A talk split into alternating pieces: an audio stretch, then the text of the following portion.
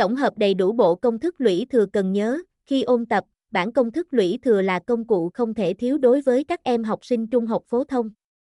Trong bài viết này, VUIHOC sẽ giúp các em tổng hợp tất cả những công thức lũy thừa lớp 12 cơ bản, sử dụng nhiều trong các bài tập liên quan đến lũy thừa và hàm số lũy thừa. Mục lục bài viết 1.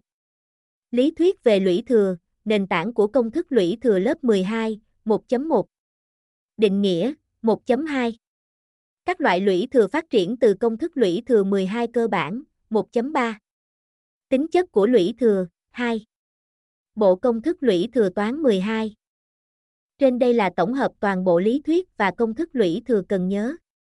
Hy vọng với bài viết trên VUIHOC sẽ cung cấp cho các em những kiến thức bổ ích giúp các em có sự chuẩn bị tốt nhất trong quá trình ôn thi tốt nghiệp trung học phổ thông môn toán và thi DGNL sắp tới. Chúc các em đạt kết quả cao.